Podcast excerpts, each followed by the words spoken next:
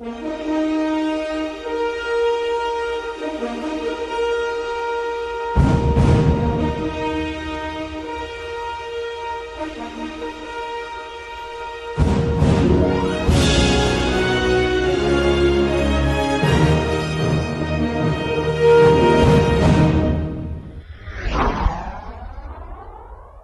this is Mike McNamara, and you're listening to All Marine Radio on your home for it, the one and only All Warrior Radio Network.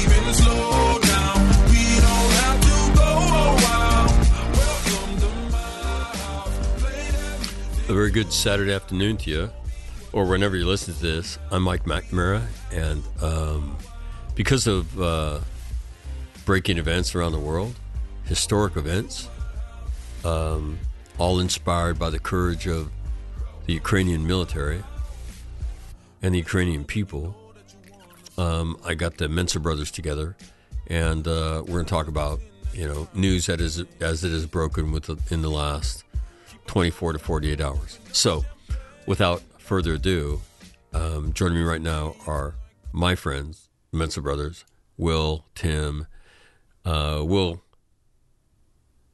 Costantini, Tim Lynch, and Jeff Kenny. Here they are.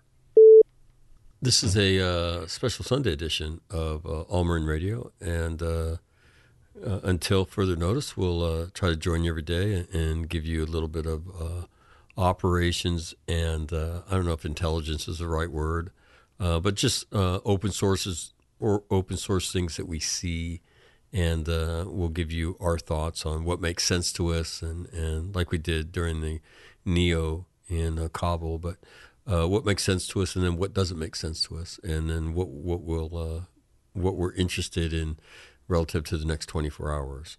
Uh, joining me from Florida, right? Two thirds of the earth is covered by water. Jeff Kenny covers the other third between Las Vegas, Southern California, and now Florida. Jeff, uh, Jeffrey, what takes you to Florida, my friend? My mother's birthday is day after tomorrow, and so I try to be out here for my mom's birthday. That's and a I'm out here with my yeah. that's a good son. Great, thank you. It It's uh, she's gonna be 88. Uh, I got my aunt Carol and my mom's brother Vinny, who the last of the two Di Pasquale uh, kids out of 11. Um, they're like roughly in the middle of the 11, and uh, the uh, my brother's coming tomorrow, so it'll be good. Where's uh, no older brother, younger brother, I'm the oldest. It's my younger brother Kevin. Kevin, and where's Kevin live? Kevin lives in Connecticut. He's a respiratory therapist at Hartford Hospital, and he went through that um, Holocaust, I guess you'd say, of all the people uh, Oh, dying and uh, during the uh, COVID there when they were sending people back to nursing homes and all that. So he's been going through that, and uh, but he's been doing good. You know, his uh, I think his wife has COVID right now, but she appears to be, you know, handling it okay. So, but he'll be down here tomorrow, and uh, you know, I got to kind of jockey things around and go help go get him and everything. But uh, yeah, it's good. You know, here kind of muggy, but you know that's the way it goes in Florida. Now you and Will Will Will joins us. Uh, Will spanning the globe like Wide World of Sports, but only Kansas to Florida and back to Kansas. And so um, Will uh, you were at the track yesterday. Um, I was. And when you wrote, we just won the exacta thirty four. You wrote thirty four dollars. I thought it would be thirty four thousand because of what you were saying that you were going to do, and, you, and then you said no, only thirty four. Made no sense to me. So how did the day wind up? Uh, I think that I cashed one other ticket for not a lot of money. So I was probably in for a hundred and change, got out for about 40 or 50. So I was down about what's somewhere between 75 and 100. But I was in Florida in the sunshine, drinking a beer in the afternoon, smoking a cigar, and not in Kiev. So it was a great day. And I wasn't in Kansas where it was probably 30. So it was a great day. But your poor start of 2022 continued at the track. Now, does this have so No, when, I, when we're having I bad don't luck count the track. cro- when we're cross pollinating into other forms of gambling? Does this concern you at all? No, the track is pure gambling because when you know nothing, you're picking horses based on names, colors, when they go by. I mean, I don't know anything. I actually know how to read a racing form, but I don't know anything.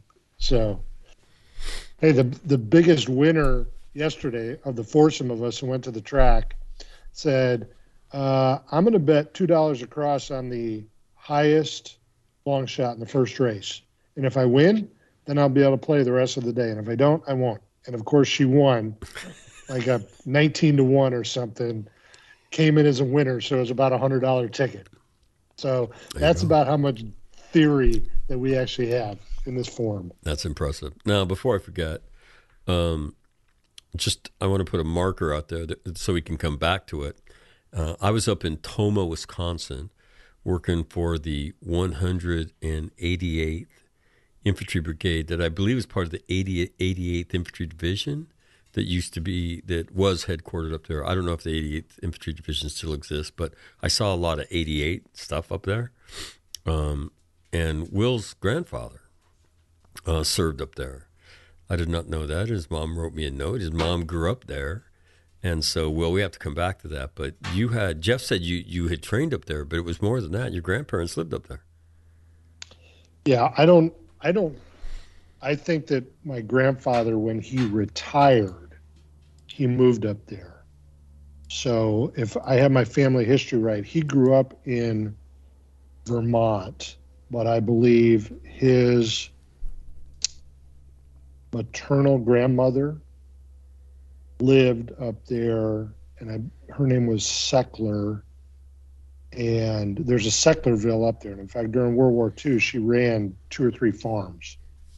And so when he retired from the Army in probably 1959, they moved up there. So I think my mom did either one or two years of high school.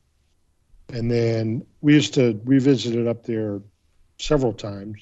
And I remember one time in the summer of 76, we were up there because it was during the Olympics. And um, we used to go fishing on the base up there. My grandma was a big fisherwoman. And then when me and Jeff were in 3 8, we did the cold weather package. So you go to Bridgeport for like three or four weeks. And then we did an exercise at Fort McCoy. Um, and somehow my grandparents got a message to me. We were out in the field. They were at the O Club. So I was a company XO, so I had I had some reason to go to the rear. Who knows what? And I swung by the O Club and saw him. So yeah, Fort McCoy, Wisconsin. There you go. There you go. And joining me from McAllen, Texas, is Tim Lynch. Tim, how you doing? Doing great, Matt. How's everything in Doing McAllen? great. McAllen, uh, well, let's, we continue to have uh, uh, problems at the border with uh, the surge continues as far as the illegal immigrants go. As far as the weather goes, it's up in the low, uh, mid 40s, which around here is considered traumatic experience if you venture outside. you know how the tropical people are with cold, but yeah, I, I find it quite, quite pleasant myself. The 40s? That's, not a daytime. Is that a daytime high? Yeah, it's uh, yeah, it's about as high as it's going to get today, about 47 maybe. Oh, A, a- a little bit of a wind coming out of the north. That's always unpleasant, but you know how. I, it's it's it's it's not Kansas, man. It's, it's not anything close to Kiev. I mean, it's pretty damn nice, all things considered. got it. All right. We're going to start with Tim, and uh, you know we don't have much of an intel segment, but what what Tim's going to cover is just um, kind of the general circumstances that surround um, events ongoing in Kiev. And, and I will tell you, there's a bunch of them, and they're not small events. They're they're huge events um, relative to the conflict and and the conflict's aftermath, but things that you know have been, I mean, historic. I mean, last 24 hours really have been, you know, you've seen some things that have happened that are um, that are historic. So, without further ado, Tim, go ahead. Yeah, and what I'm going to cover is what's happening actually outside of the of the country, because this is what we can say with absolute certitude is factually correct, versus reporting we get from inside the, the country, which right now we we hope is mostly correct. To start with, um, as as of yesterday, there has been a move by the European Union, along with the United States, UK, Canada, et cetera, to eject some of Russia's banks off the SWIFT system, meaning they cannot uh, transfer or receive payments.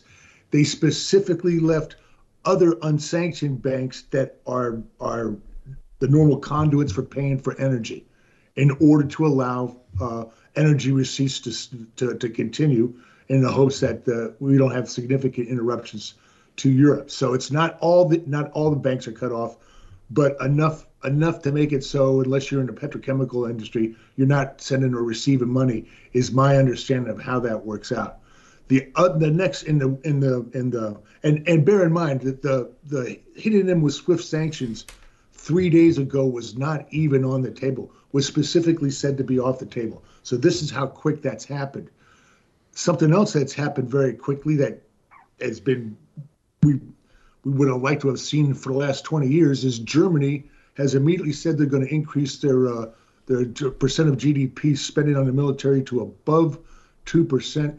They also have agreed to send in 1,000 anti-tank weapons and 500 Stinger missiles, and more importantly, um, they are the provider of a lot of the heavy weapons for other European countries, and none of those weapons can be transferred to Ukraine without Germany's express uh, approval.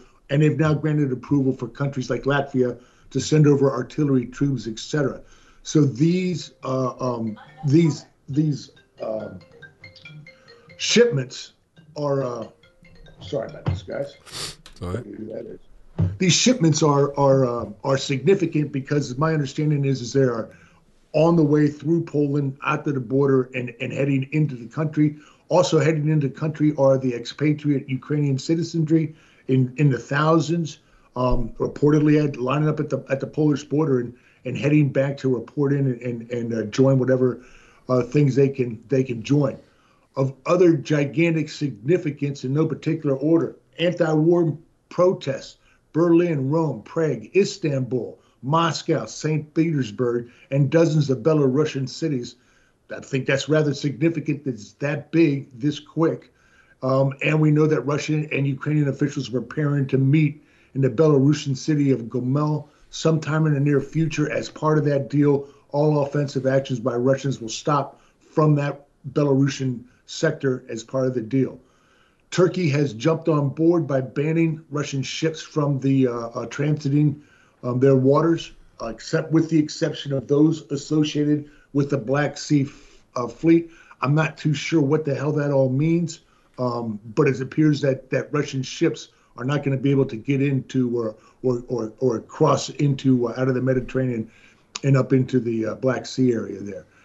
Also, the Europe, the uh, European ministers, the EU has something called a European Peace Facility, and they've just now authorized or, or, or announced that, that they're financing the supply of lethal aid into the Ukrainian army and also facilitating the the, the, the, the logistics of getting them there. That's that was something that was just popped up.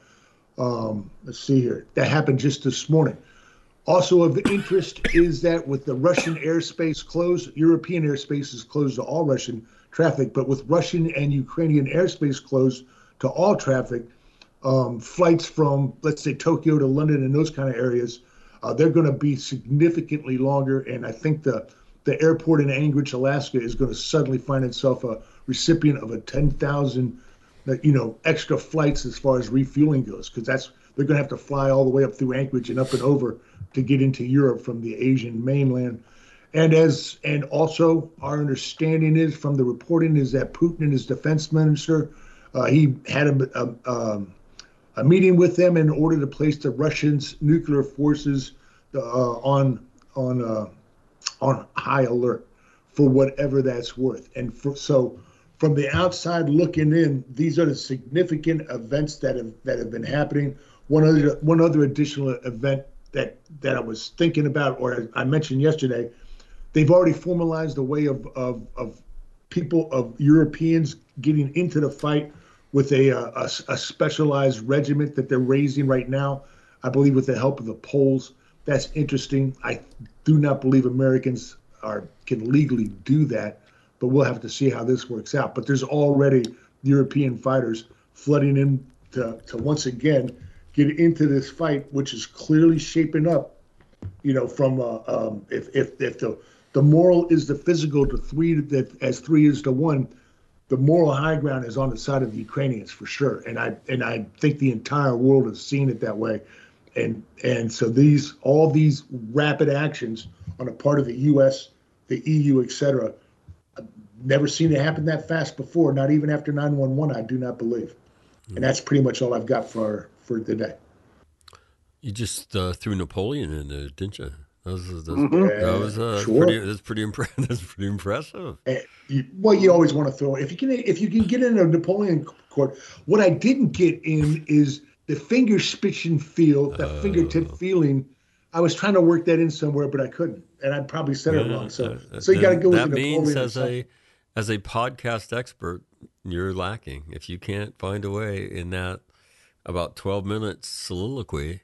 If you couldn't find now, a, a way to get there used finger to be licking, a, spricking in there, there used to be a certain amount of competition amongst us into how many references from from not Schwerpunkt, but obscure German references was one category, which we kept track of with each other. Napoleon was another.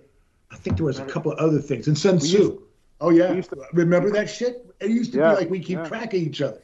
We it called it game. We called yeah. it we called it Wehrmacht penis envy, if I recall. Right. That's that's exactly what it was. that's exactly right.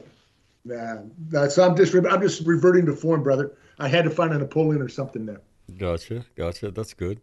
Um, Jeff's going to cover uh, operations inside the country, and, and again, this is difficult, but you know, ask Jeff to just cover this because, I mean, wh- who do you believe? What do you believe? But you know, in I think in general, and Jeff will go into this, it ain't going as planned, right? So with that said, you know, Jeff, um, um, there's some great maps uh, out there uh, yeah, that, that, people absolutely. are putting up. Yeah, and and so uh, um, if you if you use that along with Google Earth, you can really see how um, you know how the the the lines of communications are developing and the axis of advance are going, and really how you know what a difficult slog uh, we were talking before we came on, but armor in the forest, man. That's not for the faint of heart, man. If you're up there, Will with his uh, his yellow ascot you know, cavalry, uh, you know, scarf on and his LAV turret, that would be an uneasy, uneasy lies the head that wears the CVC helmet in the woods, man, because because that is that's with with like a shit ton of javelins out in the woods looking for your ass. So anyway, so Jeff, go ahead, let, uh, paint us a, a picture as, as best you can. Well, um, to this administration's credit, you know how I hate to give them credit. The uh, the, we, pre-assault. We won't even go into that.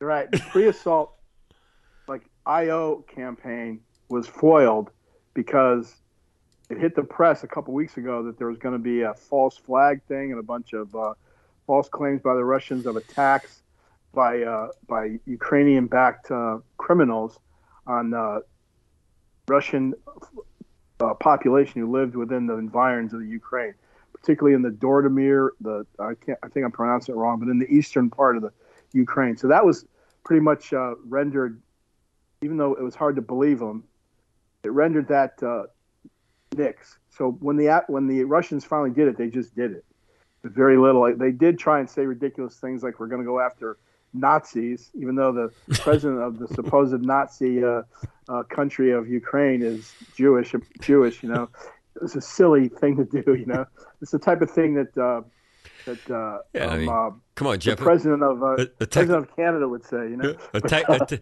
a technicality that Will just kind of waved off with the hand. Ah, come on, Yeah, Ju- yeah. Jewish, Shmooish, what are you talking about, right? Jewish schmooish, very good. Yeah, come on, But, uh, it's, it's so all the same at the end of the day, isn't it? Right. Well, it's really, Right. it's really not. You can ask Whoopi Goldberg about that. But Absolutely. anyway. And she's with a name like Whoopi Goldberg. She she's uh goes way back, I guess. With the, uh, you know, she's like she's like dancing around with Tevye and, and uh, Fiddler on the Roof there in the uh, in the Ukraine back back in the day. But uh, so apparently they uh, they invaded on four axes, and uh, the northern axis was from Belarus, which is the client state of uh, Russia, Right. and uh, basically objectives seem to be bridges on the east side of the Dnieper River, which bisects Kiev, I think. And then the other another axis of events from the north, but in Russia proper, tried tried to go on the. Or, excuse me, they were trying to go on the west side. The one from uh, from Russia was trying to go on the east side, and then there was one straight uh, from from east to west from Russia uh, through the through the area that uh, was uh, at play, so to speak. You know, that had a lot of Russian, um, you know, uh, you know, nationals there or whatever. You know, and and uh, and then finally the, there's a southern one that came up from the Crimea, and and part of that was amphibious. On the western side of uh, of the of the of the Black Sea, there they landed and, and driving for objectives up there. The whole uh, attempt apparently being to uh, force the Zelensky government to either flee or capitulate. And So, They so thought- on on this, uh, so on, this map I'm looking at that's that that the BBC has produced. So you have uh, effort number one at 12 o'clock, and it's it's moving south, and its aiming point Right. is Kiev. There's a, Right. and then there's a second effort from a city kind of Sumy S U M Y, um, Mm-hmm. but ultimately its aiming point is Kiev too. And then you have Yeah. so those would be two efforts, but both aimed at Kiev. Uh, the third effort is aimed at is that Kharkov? I mean, let, let me tell It you, be- if you're at all familiar, if you've read about the Eastern Front, I mean, Kharkov. yeah, this uh, this is where it all. I mean, the same roads, probably the same cities.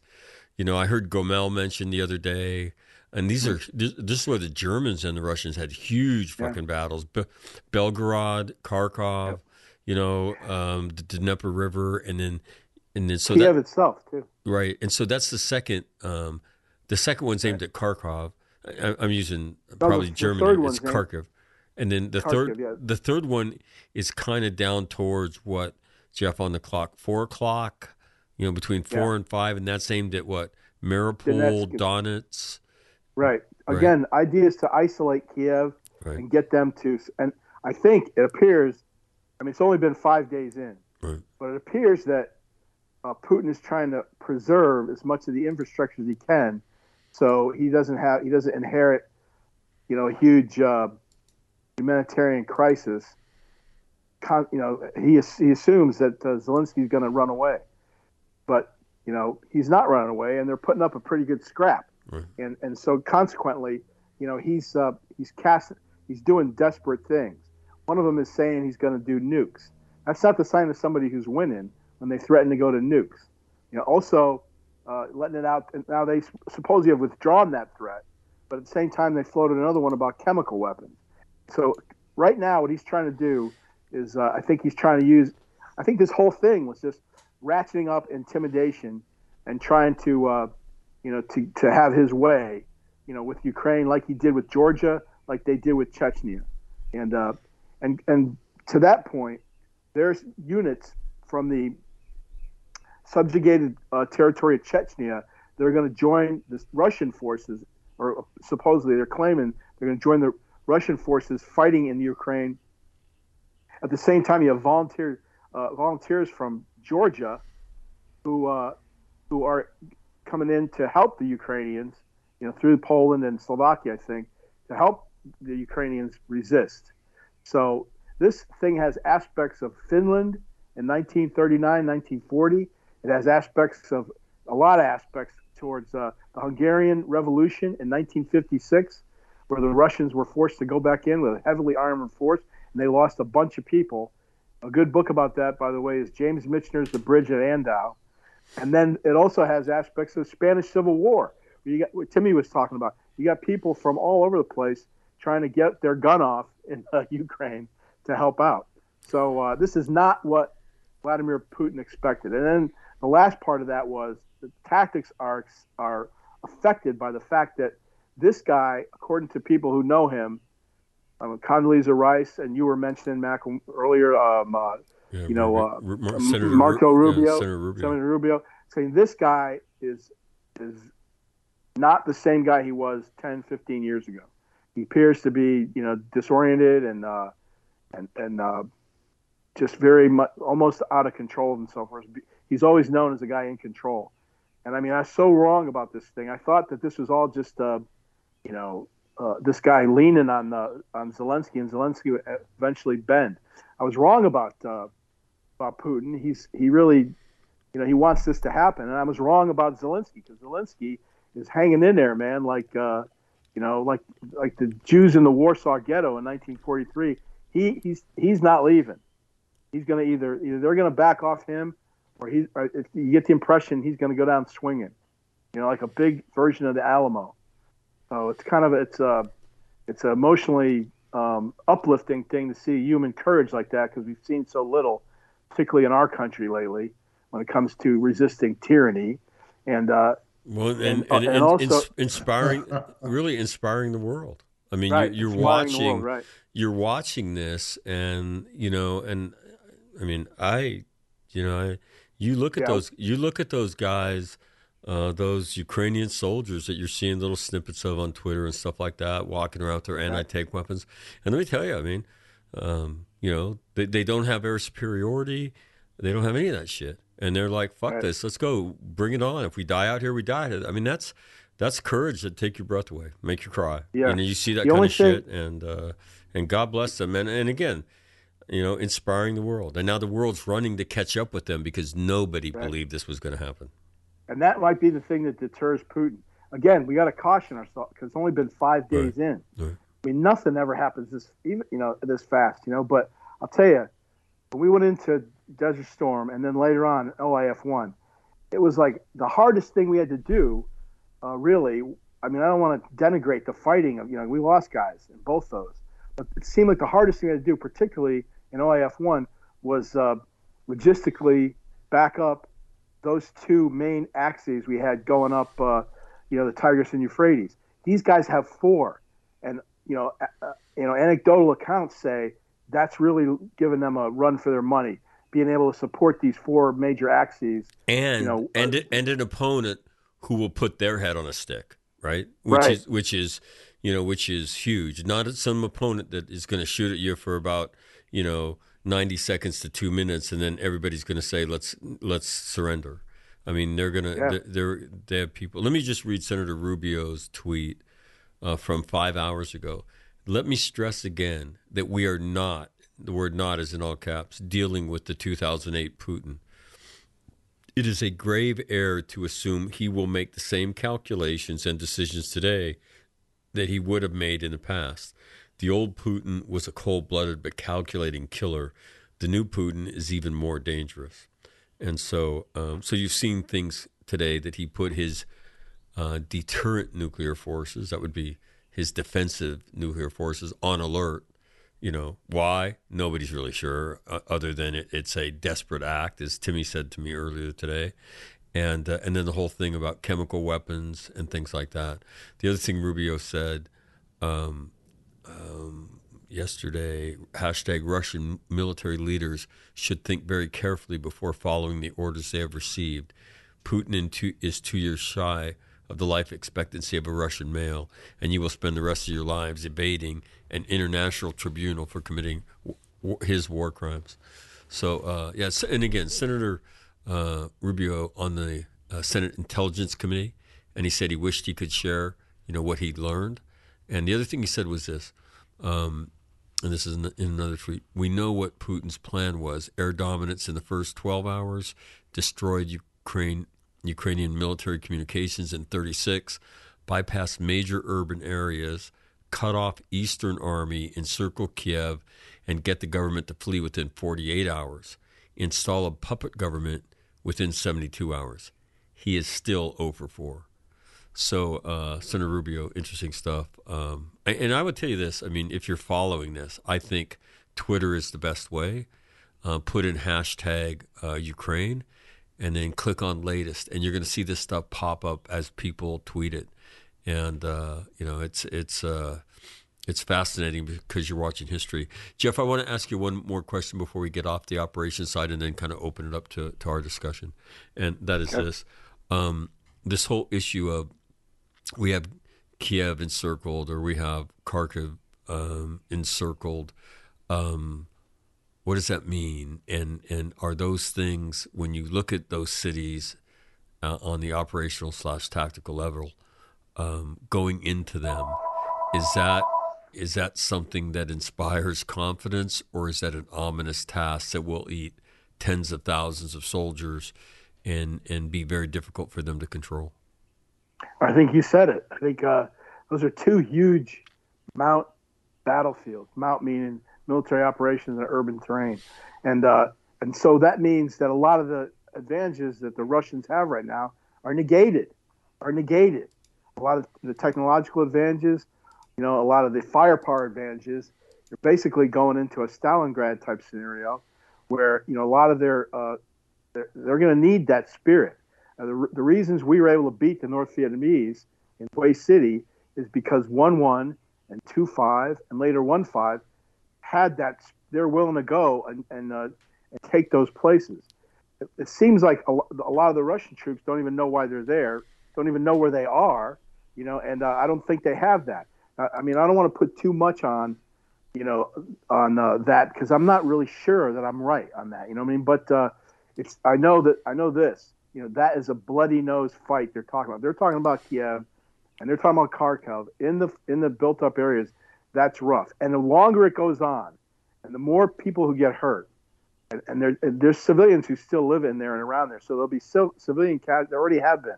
I mean, I saw one video of a tank or an armored personnel carrier deliberately drive over a small compact car. By some miracle, the guy was just badly hurt. Are you kidding die, me? That guy survived? Yeah, yeah, that guy survived. Holy but, uh, shit, man! I saw that and like, I was like, "What the fuck, man?" Right. Yeah. And so there's a lot of there's you know there's uh well you get the idea that uh, we have Timmy say you know Timmy quoted Napoleon there three to one. Um, the more you know they're gonna the, the Ukrainians definitely have the the only advantage they have, as a matter of fact, is uh, is that you know. And so I think that uh, it may be too early to tell, but uh, right now I, I, think Putin is seeing he made a major error, you know. And uh, and there's two ways out of it. One, you just bull through it like they used to do, like they did, you know, in uh, in uh, Budapest in 1956 you know, like they did for eight years in Afghanistan. You just keep going and going, and you and the and the murders get you know accelerate or you back out. So he's to, the only way he can back out though is if he has some kind of, uh, you know, an off ramp offered to him, ironically, probably by Zelensky himself. Says, I'll talk to you, you know, and uh, we'll, we'll, try and, and they're already offering him. They offered right away. I mean, it's almost like, uh, Putin's almost like, like the dumbest version of Don Corleone there is. Oh yeah, come on, we'll have a meeting. We'll do it in Belarus, where I'll feel safe. like uh, you know, I mean, it, it seems like you know uh, Zelensky is at least as smart as Michael Corleone. He ain't going to do that, you know. And whoever, and so you know, and, and you know, really, any any kind of pause um, is yeah. just going to be to you know for the Russians to be able to move troops, move logistics, right, consolidate and, and move their shit. I mean, and again, what, what, what, you're what, you're, what you're seeing though, those stingers that are going to get there and uh, and and those and, and the javelins and whatever else, whatever else we're sending and whatever else the EU. I mean, it's vitally important that that shit gets to those guys um, quickly, and uh, yeah. and then it doesn't get blown up on the highway. So Jeff, make one more point, and then we'll open it up, and we'll kick this yeah. thing around. Yeah, the last point I would just say is uh, that uh, um, you know the, the the Soviets or the Russians, I'm sorry, you know, their troops do not seem to be ready for this. And, and uh, what you're hearing now is that they're bringing in the they're bringing in the Chechens, the Chechens who are ostensibly loyal to uh, to uh, Yeltsin because he recognizes the three to one thing at some level. He recognizes my guys aren't into this, and these motherfuckers on the other side are, and that's a problem. That's my last point. I'd say. Got it. All right. Well, um, thoughts on any or all of what you just heard? Yeah, I mean, a couple of things. Just while this was going on, I was Googling U.S. cities. Kiev population about 3 million. Houston is the fourth biggest city in the United States, population 2.3. Wow. You know, Kiev is a big place, right? Um, so some things that sort of that are interesting to me. Um, number one, the whole SWIFT thing that Tim brought out. Um, and, and first, let's go back a week or so ago. Uh, we threatened Putin with, you know, the mother of all sanctions, which was a lie at the time, right? If we would have told him we're going to invoke SWIFT, we're going to close European airspace, we're going to close uh, the Turkish Straits, we are going to personally sanction you, Sergei Lavrov, the foreign minister, and the defense minister, um, and done it in public, uh, it may have had some sort of impact.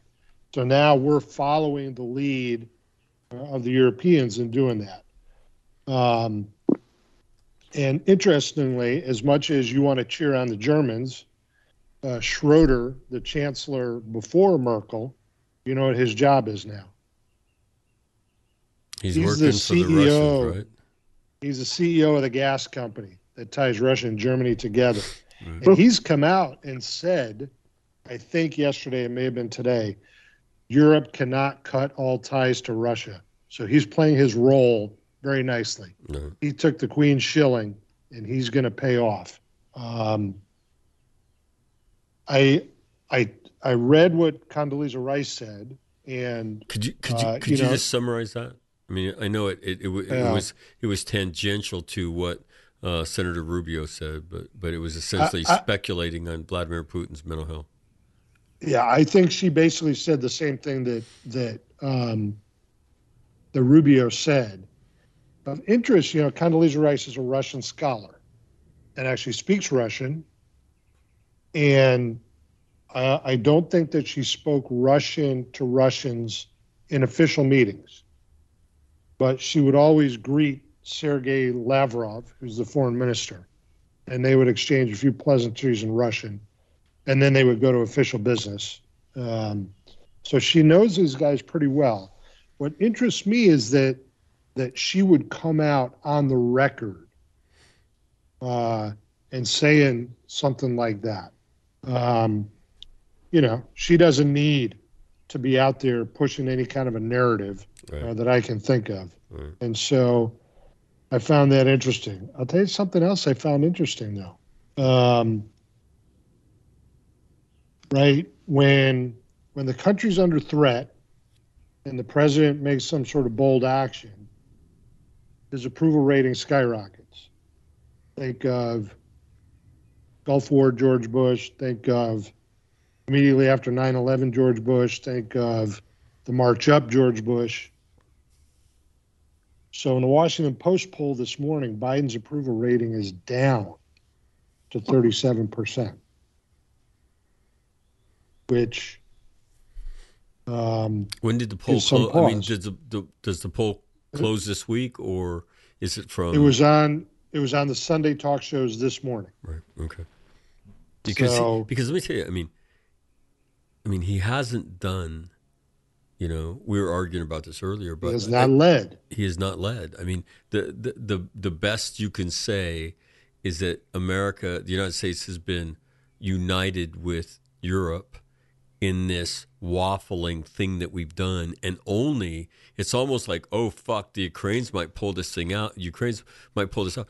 We better get our fucking ass in gear and get on their side, right?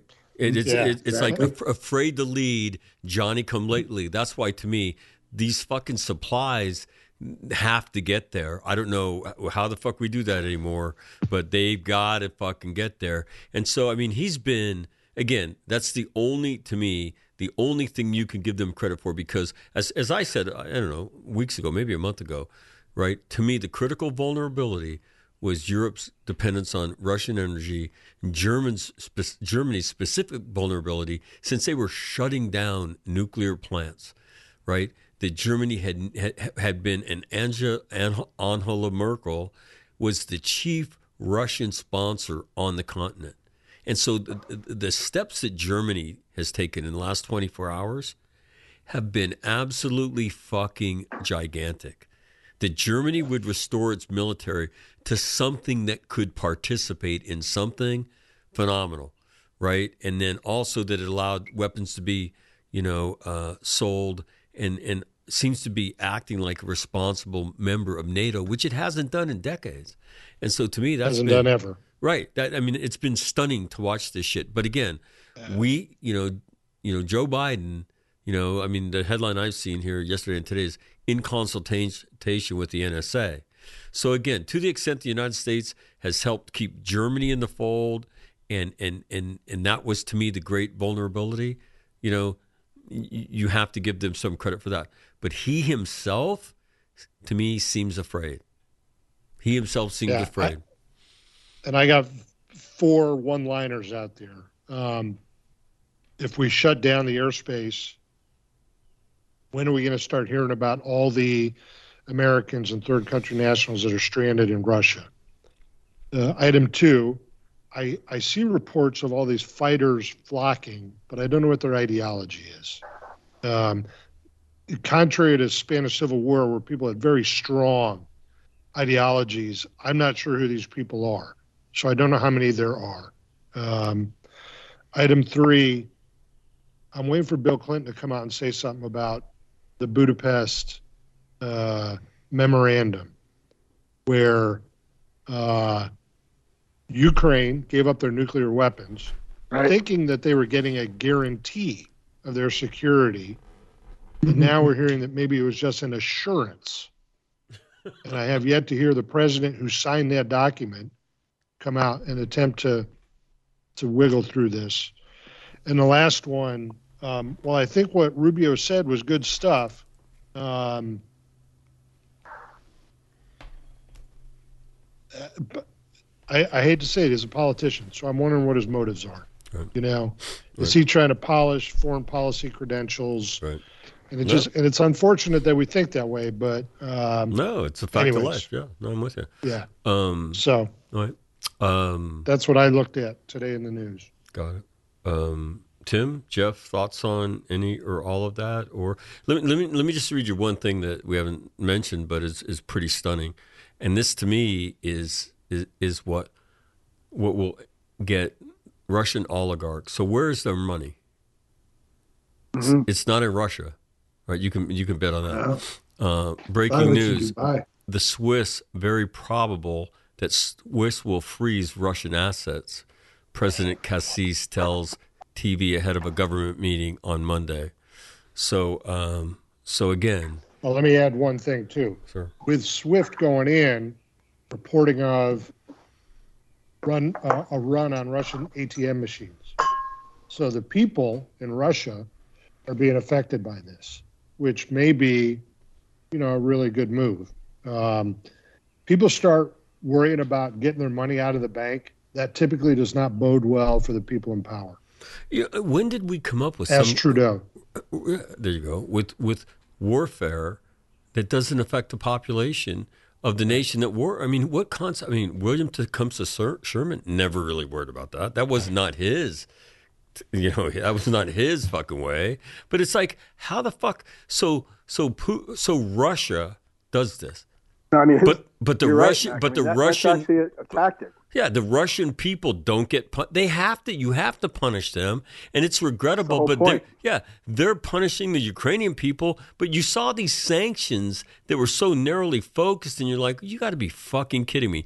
And to me again, it goes to the it goes to the heroic Ukrainian military and their citizens that have been nonstop on TV that have, in my opinion, shamed a lot of politicians around the world. And like, oh fuck, what do we do now? I mean, they're saying, and now they're starting to win. You know, uh, uh, uh, because you know we were really afraid that he was gonna, Doctor Evil was gonna, you know, run the table on these people, and then, you know, the end state was going to be what we thought it was going to be. Well, it looks very different right now. And so, um, yeah, it's uh, when did when did the population of the nation that does this shit not pay? I, I just I was puzzled by that. Uh, Yeah. Sher- Sher- Sherman would contend that you have to make him pay in order to shorten the duration, because that's the only humane way to approach it is to shorten it so that their losses ultimately are are, are lower. But Right. but we gotta we gotta be, you know, I'm I'm so pumped up about what I'm seeing uh, from the Ukraine. But for instance, that Snake Island where they, they fought to the last man, that turned out to be not true. You had to, and the Russians finally had to show people that they were had captured them and here they are. We didn't match. You know but which is fine. You're going to get the cas- the first casualty in war is the truth and you're going to get some urban legends spun up like that which i don't doesn't bother me at all. The the moral is uh, is still well on the on the ukrainian side. But as you look at these these uh, subreddits and these twitter feeds and whatnot it is pretty damn confusing. Number one the, the, the civilian casualties reported do not at all match up with what you are hearing and seeing when you look at the feeds from the shellings that are going on in some of these cities. That- You know, I don't see how we just got a couple hundred civilian casualties. So that's that's not matching up. And the stuff that you see with these Russian tanks, in some cases being stopped by police and crowds of civilians who are giving them shit it's that's an interesting thing. I've seen plenty of footage of Russian crewmen that are catching a lot of shit because they've run out of gas. They're just sitting there with all these tanks run out of gas, which Jeff alluded to earlier is going to be a problem.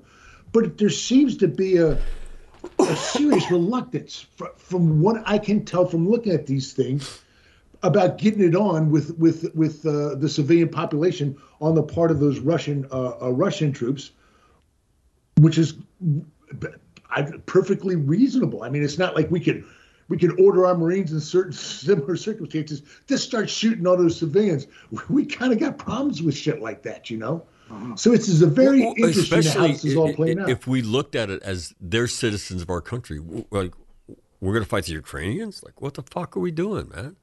You know, we're not. yeah, it's, it's like it's like uh, go slaughter those Georges, you know, like like American Georges. No, no, no, we don't do that, bro. But uh, it's interesting how this whole thing is playing out. There's obviously some ferocious fighting going on.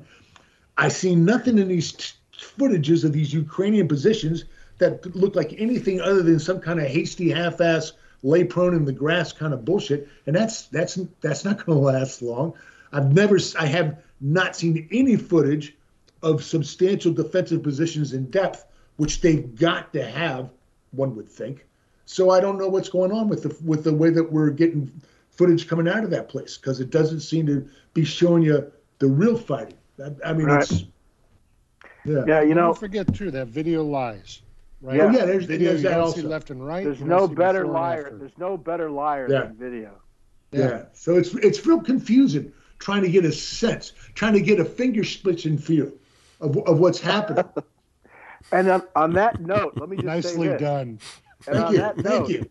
on that note, let me just say this: in our Wehrmacht penis envy days, we, all, we used to always hear about how uh, people like Bill Lind and and the guys he would quote were always talking about take the long breath Yeah. during operations. In The, other deep- words, yeah. the deeper breath.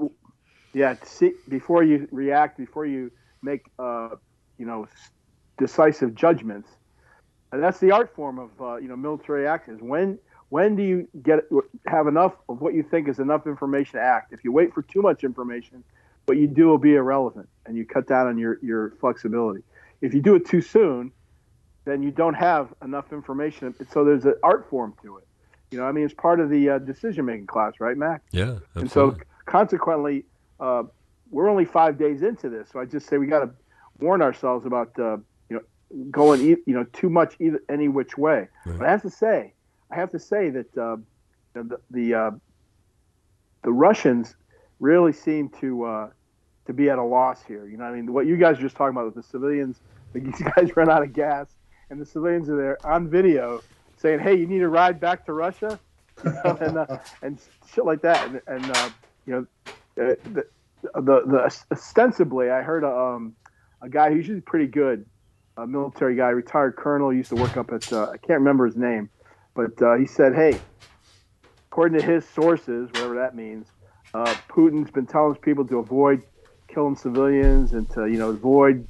I just don't think Putin's that much of a sweetie pie. You know, based on prior act, actions in uh, you know in uh, in Chechnya and in in, uh, in Georgia, and also the, the, assassinations.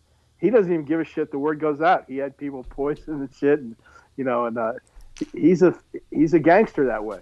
But maybe that's the whole point. He's not a war fighter. He's a gangster. And if you don't fold when he, uh, you know, when he does his terror attacks or whatever, when he does his intimidation things, in the old days, Bugsy Siegel used to, when he was a kid, used to set fire to Jewish peddlers, uh, you know, uh, their their uh, their their street uh, vending, you know, wagons that they have. they'd set fire to them, scare the shit out of them, and they'd pay them protection. And really, I think uh, Putin is a version of that that old Bugsy Siegel, Meyer Lansky guy who would do that in the streets of Lower Manhattan. And and uh, these fuckers are saying they're putting out the fire and they're punching him in the nose. And and so he doesn't really know how to deal with it. He doesn't know how to deal with it. He, like I say, he's got a choice. He can he can keep driving forward and raise the, the you know the blood tide, or he can try and find a face saving way out, some kind of uh, you know uh, agreement where the, the Donetsk area and the other area there in the eastern part of Ukraine get to become their own republics, right? And then uh, and then they just call it good. He says the whole thing was just to liberate, you know, those two uh, those two areas and let them be their own country, which he doesn't believe in a minute. He, those guys are all in his mind. Everyone's going to be part of Russia, but he might do it just to be able to find some way to extricate himself.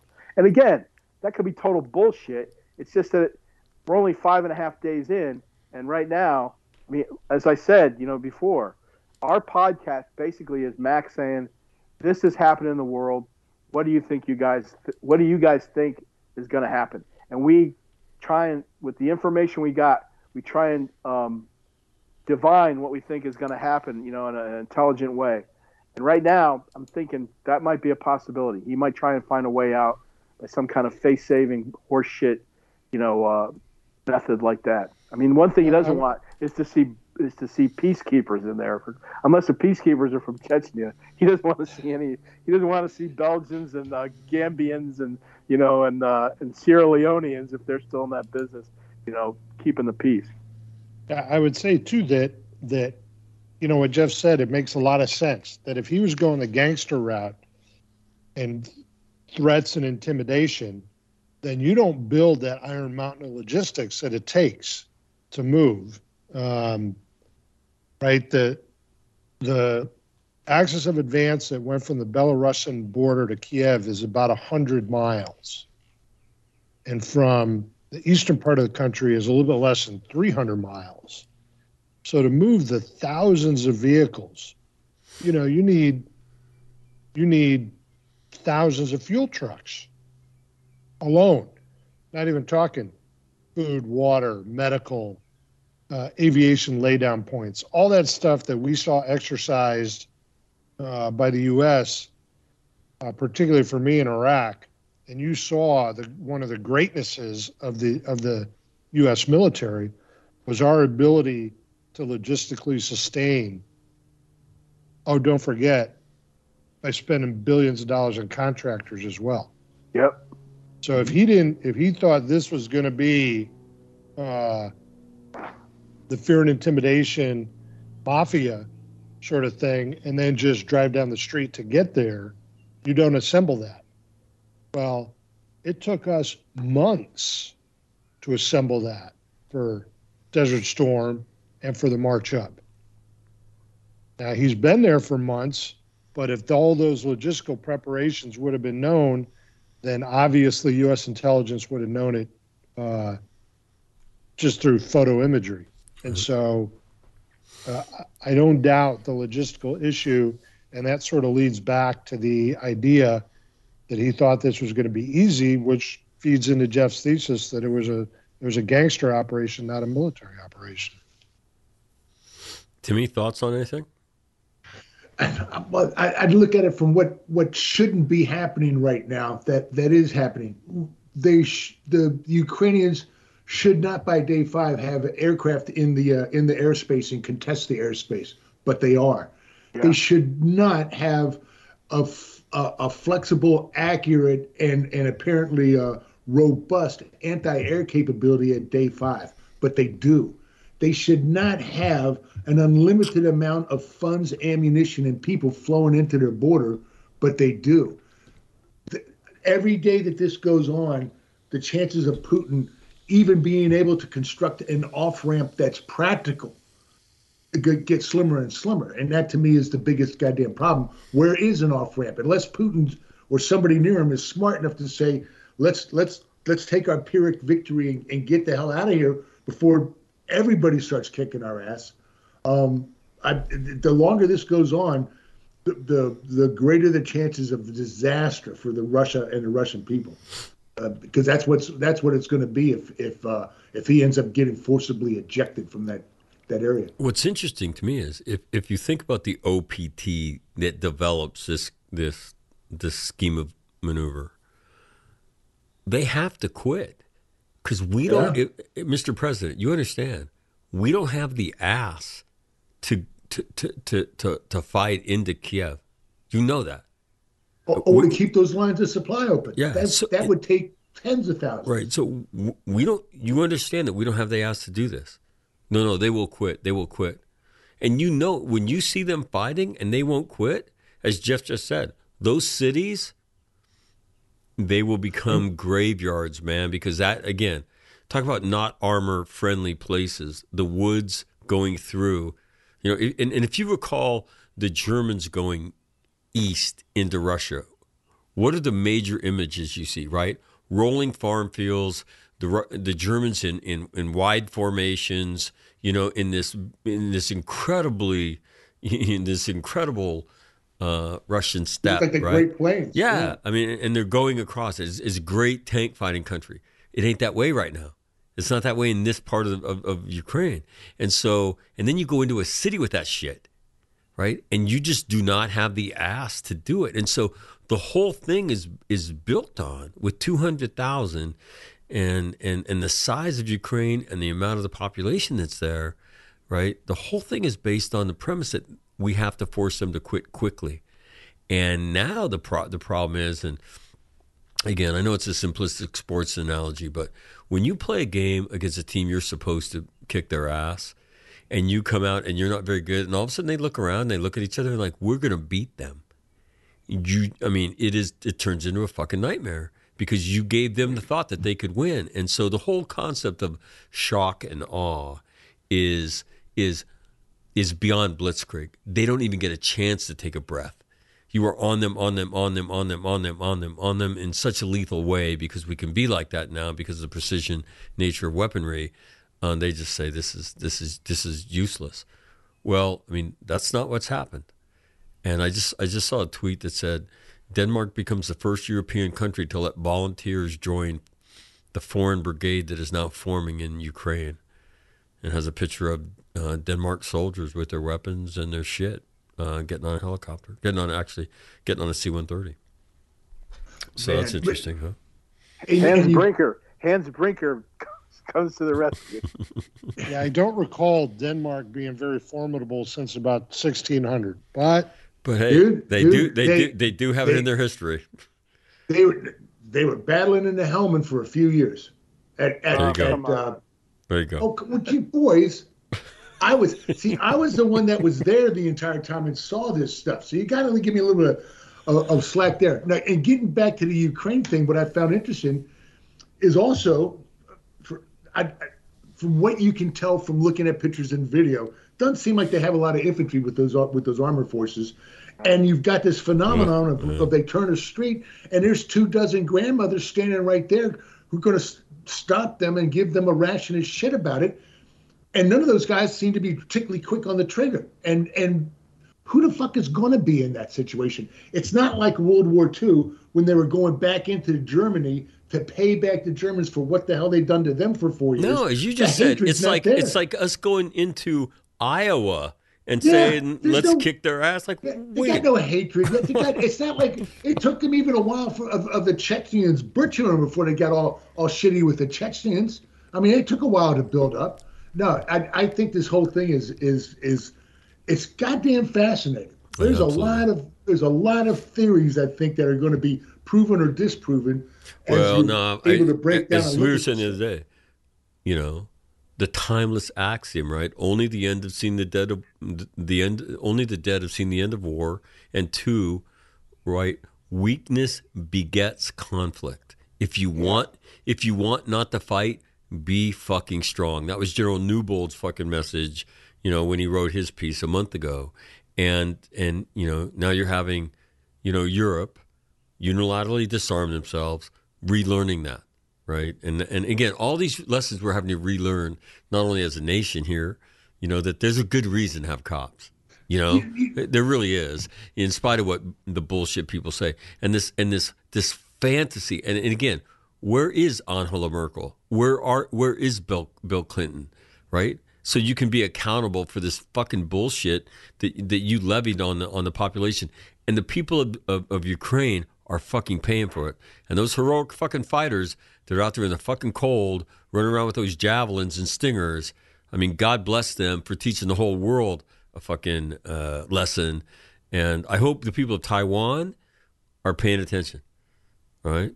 Because same lesson. And again, we, and the other thing we need to talk about again, Grant's going to come on tomorrow morning and and talk about the Chinese perspective. Chinese, Chinese, they're wedged into this Yeah. against the Russians, and how do they extract themselves from this shit, right? From this shit.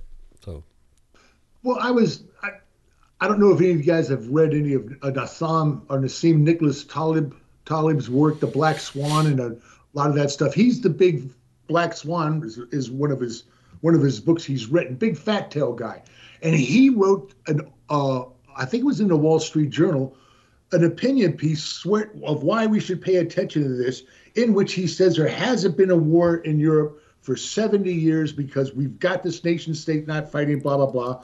Wasn't technically correct. But what he was saying is we've No, already made war. Yeah, no, I know it wasn't correct. Well, it was. It, it's what Vice President Harris was referring to when she made her assertion. She had read that. That I guarantee it. She had read that friggin' opinion piece. But he was of the school that that we are beyond the point where where states will ever fight each other again. And this and this is why we should make sure this doesn't happen. This was pre-invasion, obviously, but that was a school of thought I think that permeates a lot of our of our intellectual class. Is is his and very many others take that that warfare is an anachronism that we are not going to ever do that again that we we we progressed beyond that point with the exception of the the problems in the Islamic State and that's of course something he'd know about being a Beirut veteran uh, Beirut excuse me a citizen of Beirut. But I think I think that's obviously another one of these uh, uh, theories like the end of history that's just not and, and that is a just a, that's an off take of the end of history theory. It's just not applicable. It's it's Right. what it's what you just said mac and what we've always believed our entire life. Us why why be in the marine corps obviously Well, yeah, I mean, I mean, look, you know, to think that that you've reached some, you know, pinnacle of history that that human nature will somehow or other fundamentally change, and that nobody, and again, and and so what you see in this case is weakness, and poor leader and weak leaders beget conflict and miscalculation to the point where now you have Vladimir Putin, you know, putting his nuclear deterrent forces on full alert. So what does that beget in the United States? You have to respond to that, right? Right? Everybody get in the fucking silos, man. Stand by. What is he going to do? We don't fucking know. And and why does this happen? Because you allowed yourself to become weak, right? And so, I mean, again, I hope that that is the lesson here, and that the the free nations of the world say, look, we have to defend this thing. All of us have to, not just one of us. All of us have to. And if we all do our part, know- then, then then nobody could stand against us. And again, memo to the Chinese: fuck you guys, okay? You know, fuck you too.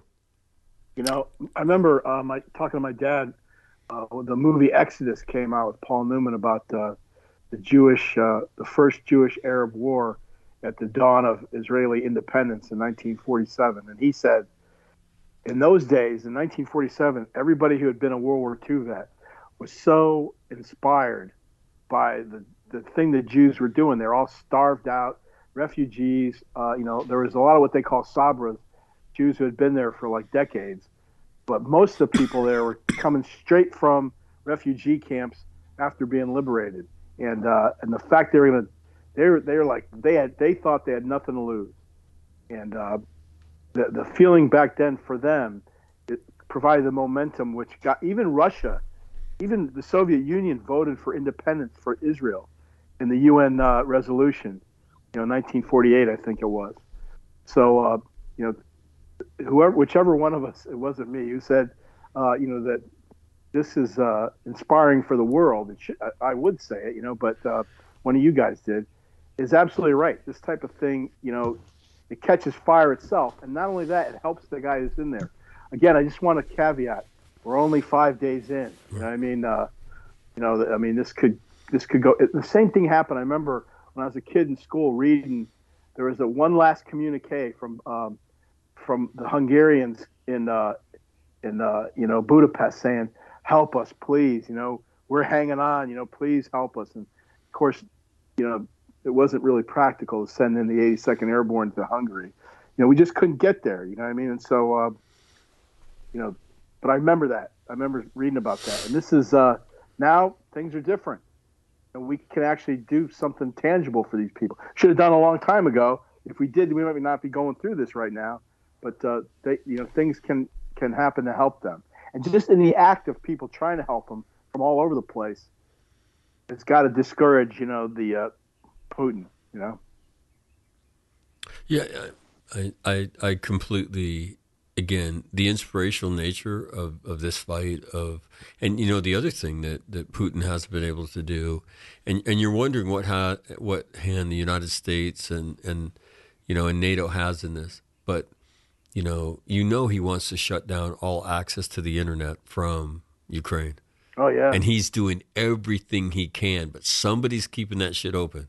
And that would be a really interesting little fight uh, to to be able to observe, like however, you know, the whole cyber dork thing works. But you know that that, you know, and you see all the people that are, you know, um, I saw a little girl you know, who and she and her mother and her brother and sister were evacuating, and she said, "My dad, you know, is still in the city, and uh, he is he is taking care of our house, and he is going to he was going.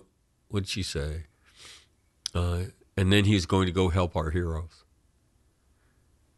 And you hear a girl say that. She's, you know, 11, 12 years old, right? Because that's how she's talking about, you know, her army. And and you just you know, you see that, and I mean, it is inspirational. It certainly has been inspirational for me. And uh, you know, is it possible that you know uh, what happens with if Putin limps out of there? Does he, does he survive as whatever the fuck he is, and as the leader of Russia? I don't think he does. You know, I don't think he survives in a weakened state like that. And so, and what does that mean for other? you know, uh, other democracies around the world, like Taiwan, and, and that are, you know, again, I, I just I just think the last 24, 40 hours have been really, really um, amazing to watch. And you know, Germany saying, you know, we will spend the two percent of our GDP to reconstitute our military. You're just like, holy shit, man. Things you and I'm a German fucking hater, man. Um, you know, Angela Merkel, you know, the great enabler of Russia. And uh, mm-hmm. like, where, where, the fuck is she, man? Why don't you hold a press conference? there, Angela. Come out and answer for your fucking bullshit. You know, this whole fairy tale you said that, you know, Europe has to include Russia, right? And Vladimir Putin is no more evil than anybody else. Really? So I, I just, it just nauseates me. And, and then, but again, um, the inspiration of the Ukrainian people and in particular their, their military. I would love to, to, to, to know, you know, you know, they anticipated the Russian order of battle. Here's what they're going to do. We know it, right? Here's how they're going to come at us. Here's how we're going to sidestep that first blow, and then we're going to lay the fucking wood to them, man. We're going to make them bleed. I would love to. I, would love. I'd love to know, and someday it'll be fascinating uh, to see them interviewed and talk about how they, you know, how they launch at least the initial part of this. And uh, and as Jeff said, it's only five days in, you know. But here's what me, final thoughts on this. It's only five days in, but now he, Kharkov, right? Kiev. Now two hundred thousand plus are going to go keep those lines of communication open and go into those cities to control those cities. Do you think that can be? Can they do that? Well, can they do that with with two hundred thousand people? Not a chance. Timmy, Not even close. yeah, Timmy. No, oh, oh no, hell no. They Yep. need they need more than twice. I know Jeff hates to Yep. make anything unanimous.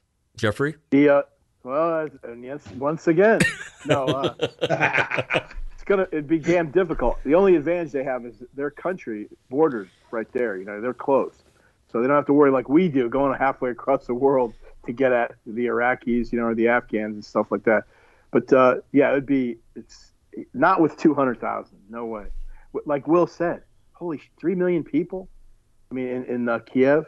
yeah, And uh, what does that vote? What does that mean as far as uh, you know those those those stone canyons we call streets and cities? You know, that's like uh, that's like the worst. That's like the Khyber Pass times ten.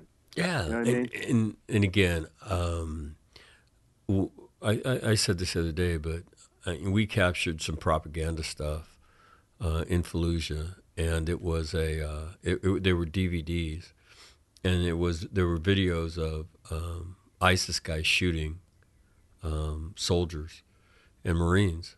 You know, a lot of them had shots in urban areas. You know, stick your head out of an LAV, stick your head out of a tank, uh, get out of the tank to adjust something, right? I mean, and you can't find those people in an urban environment. You you just you can chase them. You can you you will never find them.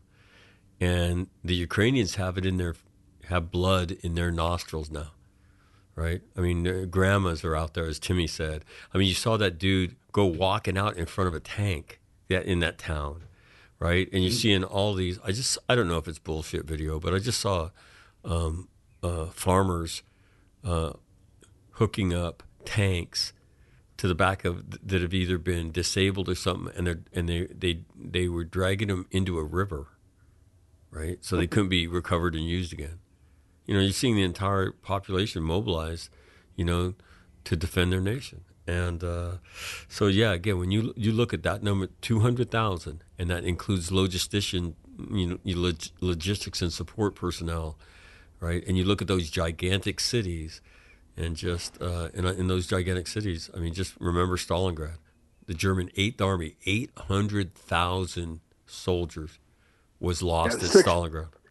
Sixth Army. Yeah, you're Sixth right. Army, absolutely. right? Yeah, Sixth Army. And, you, and and remember, did you go to Third LAR while General Kelly was still a battalion commander, or afterwards?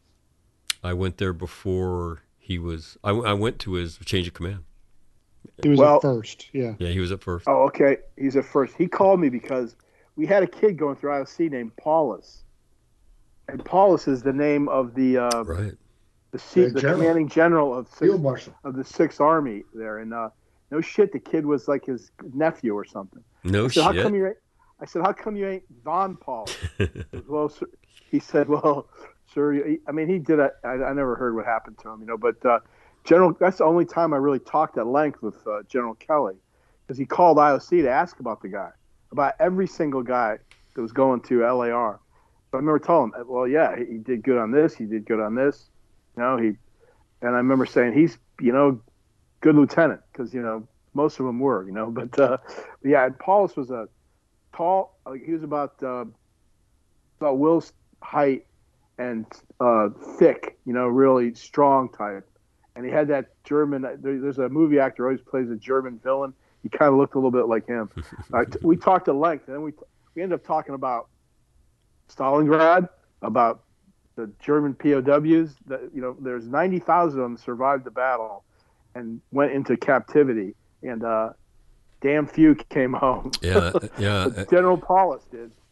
Right, well, and they, um, I mean, th- and they were in labor camps until about I want to say 1960 or something like that. I mean, they were they they were there It was for a in the while. 50s for sure. Yeah, Yeah. yeah. Long time. and and the uh, but it, it's interesting, you know, the whole um, totalitarian event. Um, they you know the German people had been told that there was a great battle going on at, at Stalingrad and, and the German army was prevailing. And then all of a sudden, they played dirge music and they announced that this, the Sixth Army is lost. The 6th fucking army is lost. Almost a million German soldiers lost. And they were like, what in the fuck just happened? Um, and this is the same historical landscape of, of all of that. And so, um, so again, and- and the reason I wanted to ask all these guys this is because that's what's in front of the Russian army, those cities, and or you know, you and again, the only thing they'll be able to do is surround them and fuck with them. They they ain't going downtown on them. I can tell you, or they might they might what we used to call that thunder runs and shit like that. Yeah, Um, yeah. yeah, so they might they might decide to like fuck around, but you you, you got to leave because if you don't leave, they will start smoking you in the head. Anybody who gets out of the vehicle is going to get a gunshot wound to the head, and you can't have that. And uh, it becomes a very demoralizing fucking place um, when death is in the air constantly. And that's what's in front of the Russians. Like I said, they can surround them, they can fuck around with them, but they do not have the ass to go downtown. Yeah, you remember about about a year was a year ago. Will Will was ta- we- we're in the what have you read section. Will was talking about the, the about the massacre, the killing of the Jews during the Second World War, and the part about Kiev, the grandmother's pits, Babi Yar, where they shot thirty three thousand Jews in, in like two days, and uh, that happened in in uh, Kiev. And the only thing you say about Kharkov is the mass. This is, uh, you know, besides the fighting, the the, the death that in those both those cities, Kharkov, another huge massacre. You know, besides the fights that were and the fights that went there were determined, coming in for the Germans and going out for the Germans. You know, Well, let me tell you that the Oh. biggest the biggest tank battle of the war, Kursk. uh, yeah, is is in the region. Is it is at Kursk? But Kursk and Kharkov are are just Right. ginormous, you know, battle. But again, in the summer, in the winter, you're going to be road bound, right, with forests, and it's going to be, uh, you know, it's going to be just not the place you want to be in an armored vehicle. Um, you want to be on foot. Well, that's the other thing. The, the choice of the time of the year for this. I mean, did he think that uh, maybe he thought Putin? I'm talking about thought that the, the you know the the Ukrainians would be weather as we call them weather pussies. Sorry, mom. You know what I mean? But uh, you know that. Uh, yeah. But but apparently they're not. You know. And you- I already hey. had to apologize about. And I you- had to put on mute and apologize about the MF. Hey, and you had done so well, Jeffrey. You've done. I still am. It's all relative. That's because he's at his mom's house. That's why. It's relative to my normal. the long, hey, the long arm of Mother Kenny. Yeah. Actually, the short arm, since she's close to him, right? Yeah. She doesn't need the long arm anymore. She can get her hands on him. Jeffrey, the The uh, wooden spoon. how funny. Yes. All right. I don't think that's necessary. All right. The uh, we'll do this again tomorrow morning. Um, I, and obviously, you know, news is is it changes very uh, quickly. I mean, you know, just the news rundown that Tim went through and then Jeff. I mean, that's a that's a lot of historic stuff. And if the Swiss, Mhm. I mean, God forbid the Swiss freeze Russian assets. He wouldn't even freeze Hitler's assets. Yeah. Think about it. We got we got we got a couple hundred Hans Brinkers. If there's dams with leaks in them, they're putting their fingers in them. And while they're occupied with that, we got a, a half a we got a couple hundred William Tells from Switzerland shooting these guys with crossbows in the head. You can't beat it. I can enjoy see this picture of a guy with his finger in a finger in a Russian. You know, getting it's going to be great. you know, as you as you as you scroll through Twitter and you see the pictures of these protests in these various capitals in Latvia, Berlin, et cetera, et cetera, they're massive. Yeah. They're massive. Yeah, I- and I would just the, the one thing I'd say is traveling around for the last four or five days, being in various and sundry places where you run into normal Americans. Not one person has brought this up that I've heard in any side conversation anywhere. What a bunch of boring people. That's because they're boring. God damn. What the hell is wrong with you, Americans? This shit's interesting. I agree. I agree with with They're Tim. at the track, Yeah. flying. They're in Florida, loving life. Yeah, Well, if they're not just- if they're not watching the Olympics either, that's okay. That, that, Yeah, that- would- but just you know, I, I made there, this though. point to Will. Uh, he and I were talking earlier. they didn't give a shit what was going on in Iraq either. I mean, until it Yeah, un- that's- until it touched their community, then you saw the best of America come out. But you know, garden variety, you know, Ukraine Russia fight. What does that have to do with getting ready to put the boat in the water on the lake as soon as it you know we get it to thaw, or Eh, or Well, bringing they home? got to the- go to the gas pump. yeah, They got to go Yeah. to the gas pump. They'll see it. well, but I just, true. I just, it's interesting. Contrast it with mass demonstrations in other places. Yeah. One data point is not overly interesting. You know, it's not the biggest point of people's conversation in the places where I hang out. So that may, may say something more about me than anything else. You No, know, I don't think so. I think wanna- you're right. I didn't want to say that, but I was. I was. Well, you know when Lori, Why not?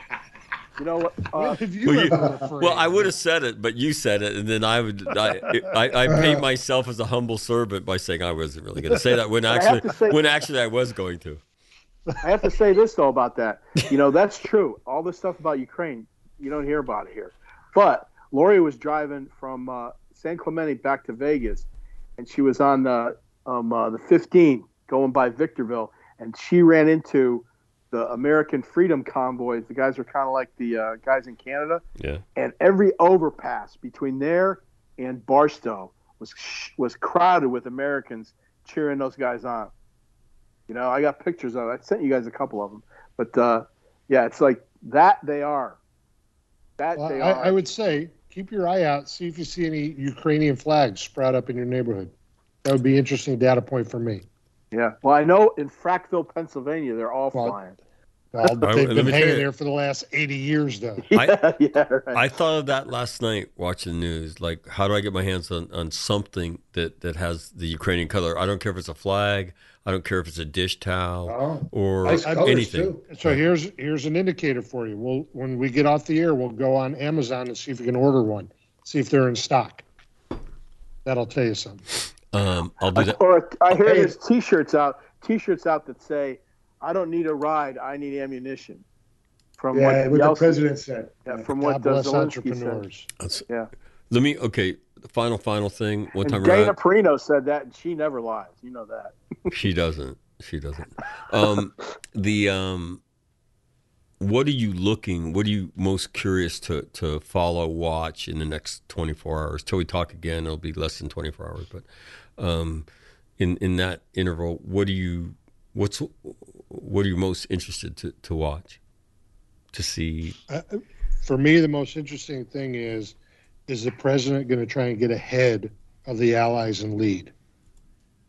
That would mean his political instincts are good because it seems the tide is turning that way. Get out in front and be the leader uh, because he's not been that yet.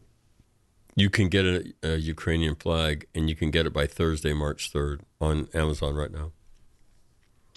Thursday. So Yeah. that means they're not in stock. No, No. what the hell, man? What are they gonna do? Produce it and then send it to you in four days? Of course, it's in stock. It can't be in stock. If it was in stock, we get it here on Tuesday. Okay, hold on. Let me just refine. Free shipping from Amazon. That will be my Amazon Prime. I stand with Ukraine. T-shirt. Um, let me see That's when I different. can. But that should be out. Um, free delivery Saturday, March fifth. So that's a little bit longer. So that. So Yeah. I'm showing next week. They're Yeah. out of stock. They had a run on them. Wednesday, March 9th. You're right.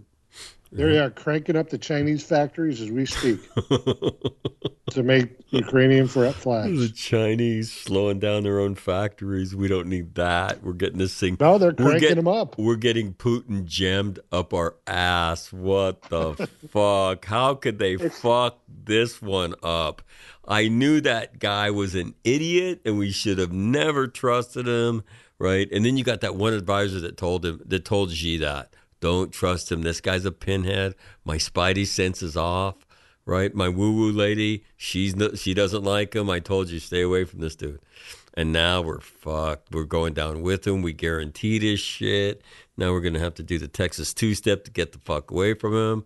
Uh, put on your dancing Oh, shoes. Mr. Chairman. I mean, I mean, uh, Timmy pointed out those those tiny sharp needles of of uh, small detail accuracies pop the huge phony balloon of fake elation, you know, all the time. Everyone feels great about about then little things, you know, little facts pop it. You know what I mean? There ain't there's no and Will's the fa- he's the most he's the most prolific producer of little needles of of uh, elation popping. Uh, you know, because uh, he's oh yeah, you want to get a flag? Well, I can prove you they don't have. Matter of fact, they you know they don't they'll never have any flag. You know? It's it's interesting though that they're sold out. That means there's been a run on them, and you should Yeah. see them in your neighborhoods. I'll tell you, like I said, Lori's Lori's family was from Frackville, her mom's family, up there in the mountains of the coal, you know, regions of uh, PA. I, I guarantee they're all like uh, they're glued to their sets now. They're out there, they're out there cleaning their their deer rifles up there in Pennsylvania, you know, getting ready for the you know the, to get their gun off on some Russians for sure. Turkey will implement the Montreux Convention in the Turkish Straits, which was what you discussed, I think, you know, uh, Yeah. to me, Mhm. which is Yeah. if they're in the Black Sea, they can stay there, but you will not transit to the Black Sea from from the Med, right? That would be right. Um, right. Tim, what are you looking for in the next? Uh, give me one thing you're looking for in the next twelve hours. I, I, I, I, I, my sense is that the that the Russians were kind of counting on taking Kiev. I, I'll be interested to see at, at what their progress is in the next 24 hours in, in taking that city. The, you know, from from the little bit you can divine from looking at stupid Twitter and whatnot, it appears like they're just shelling the shit out of it. Let's see how it stands. The, the, every day that that city stands is a is another nail in their coffin, in my opinion. All right, Jeff, what one thing you're interested in the next twelve hours? Yeah, big push, uh, high kinetics in uh, in Kiev, in an effort to make uh, Zelensky flee or give up. Um, if he does, if he, give, I don't think he's going to give up. If he does, then you know um, uh, Putin will call it a victory. If he runs away, he'll he'll claim victory. You know, and and of course, if it, if it's untenable, he's going to shift his flag to another part of uh, you know uh, of uh, the Ukraine. You know, but. Uh, I think that's what you're going to see. Big time fight right there in in Ukraine, decisive fight. That uh, you know, if if the Russians succeed, you know, then maybe they'll be hardened enough to keep going.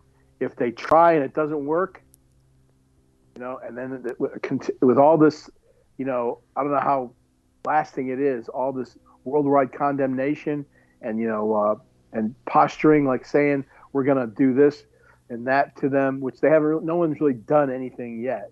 You know, but they're claiming they're going to. The Germans claim, yeah, we're going to send all this stuff. But uh, I think they're hoping that uh, the thing ends before they have to really make any kind of, you know, uh, move. And I think before that, there's got to be one more big fight. You know, one more because all those generals that he's got uh, in there, they're, they're like hanging on a, you know, on a on a thin thread right now of uh, of career survival and maybe even physical survival by not succeeding for Putin. You know. I'm I'm I'm really curious to see if the Swiss follow through, um, because I think that that precipitates events in Russia among people with a lot of money who have it in Switzerland and who now can't touch it. Um, and so I think that'll be I think that'll be very interesting if the Swiss, as as Tim rightly pointed out, they didn't even do that to Hitler, right? and, and the German hierarchy during World War II, and so um, it will be uh, it will be an, an unprecedented statement. So anyway, all right, boys, thank you very much for, for doing this, and uh, and just so everybody knows, uh, we'll do this again, uh, and then uh, I'll fold Grant into. Uh, you'll hear Grant live tomorrow morning at about eight fifteen Pacific time, and then um, and then the Mensa brothers will uh, will follow that. So we'll get uh, we'll get Grant's thoughts on on on uh, and he's got a lot of them relative to Russia and Putin uh, and the West. And uh, Grant, like me, is a German hater. And again, not obviously not the German people, but you know, Angela Merkel has done more to destabilize the West and promote Russia than any politician on the planet. And and so we'll see what Grant has to say, and then uh, these guys will join me again. So, thank you very much, boys. Have a good one. All right, Mac. Take care, bro. Yeah.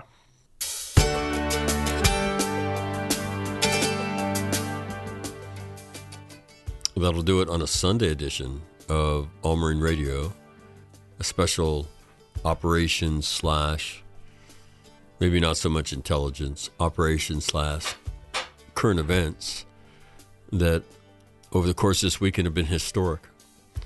So wanted you to wanted you to hear us, and uh, we'll do this again tomorrow. Grant Newsham will join me, as I just said, and uh, then the Mensa brothers will join me. Uh, we'll actually record that before Grant comes on, but Grant will come on live, and then I'll play them after you hear Grant. So see what happens in the next 12 uh, to 18 hours. On that note, thanks for listening. Um, obviously, your thoughts. Uh, send those to live at allmarineradio.com. Be curious to read them, what you all think. Uh, I'm Mike McNamara, this is All Marine Radio. As I always say, if I can help you help somebody, um, don't hesitate. Don't hesitate. It's what I do. And uh, I would tell you that uh, say a prayer for the, uh, the Ukrainian military who's inspiring the nation, inspiring the world. And uh, God bless them, right? The odds they face are not good. And uh, yet, um, wow. Wow. So, on that note, have a great Sunday if you're listening to this today. If not, have a great whenever. And I'm out.